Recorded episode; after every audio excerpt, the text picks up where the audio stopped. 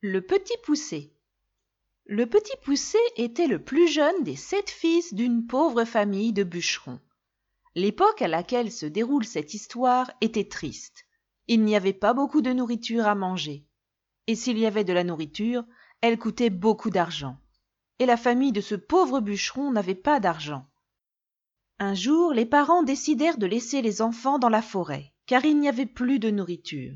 Ils seraient morts de faim à la maison. Dans la forêt, ils avaient peut-être encore une chance, si par exemple quelqu'un les trouvait et pouvait s'occuper d'eux.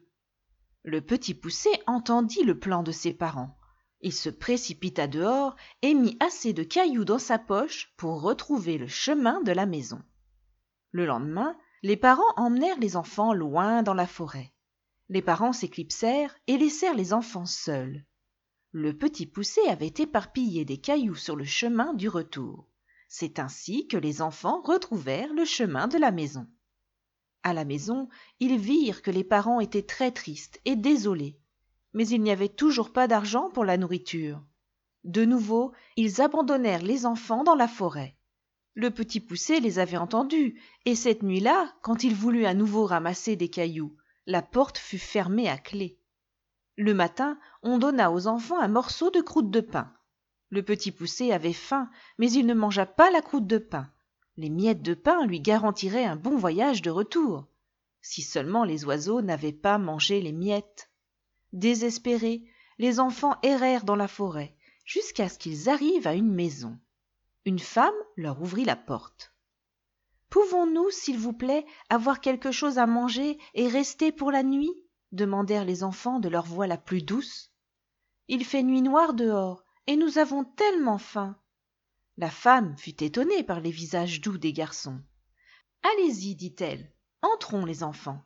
Vous aurez quelque chose à manger et vous pourrez aussi dormir ici. Mais vous devez bien vous cacher. Mon mari est un géant. S'il a faim il mange les enfants. Oh mon dieu ça avait l'air terriblement dangereux. Mais ils avaient faim et étaient fatigués.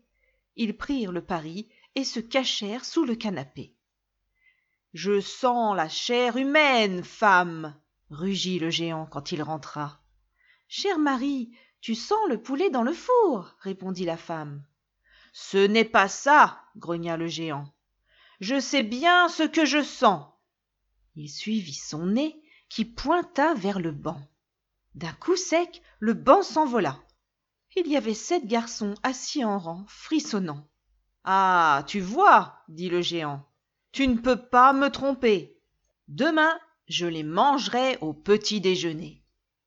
Les garçons dormirent dans la chambre où sept filles étaient également couchées tout le monde dormait mais pas le petit poucet les filles portaient toutes des couronnes. Après avoir échangé les couronnes avec les bonnets de sommeil de ses frères le petit poucet essaya de dormir. Cette nuit-là la chambre des enfants fut ouverte le géant s'approcha du lit et mangea sept enfants d'un seul coup. Il pensait seulement il faisait très sombre qu'il avait attrapé les garçons et non ses propres filles. Quand le géant s'en aperçut les garçons s'étaient enfuis depuis longtemps. Chaussé de bottes de sept lieues le géant courut après les garçons à travers la forêt. Mais quand il fut fatigué de courir et de chercher il tomba dans un profond sommeil le petit poucet l'attacha et prit les bottes du géant. Il renvoya ses frères chez eux. Avec les bottes de sept lieues il alla à la maison du géant. La femme ouvrit la porte.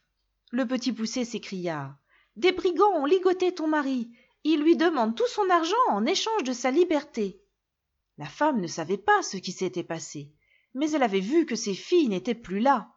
Elle donna tout l'argent qu'elle avait dans la maison au petit poucet de retour à la maison les parents étaient ravis de revoir le petit poucet avec tout l'or qu'il avait apporté ils allaient pouvoir bien manger pour le restant de leurs jours et le géant? Le géant se réveilla et réalisa ce qu'il avait fait. Il le regretta et décida de ne plus jamais manger un autre enfant